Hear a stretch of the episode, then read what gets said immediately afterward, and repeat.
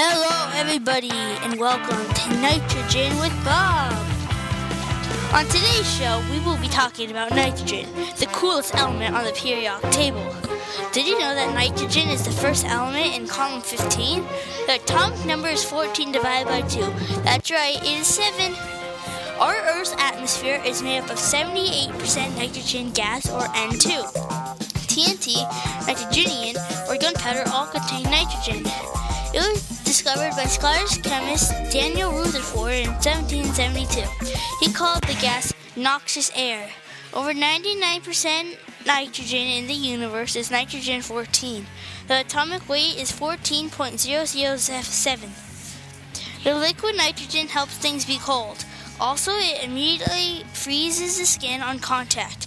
It will cause severe damage and frostbite. Nitrogen was named after French chemist Jean Antonio Chaptal in 1790. And see you next time on Nitrogen with Bob.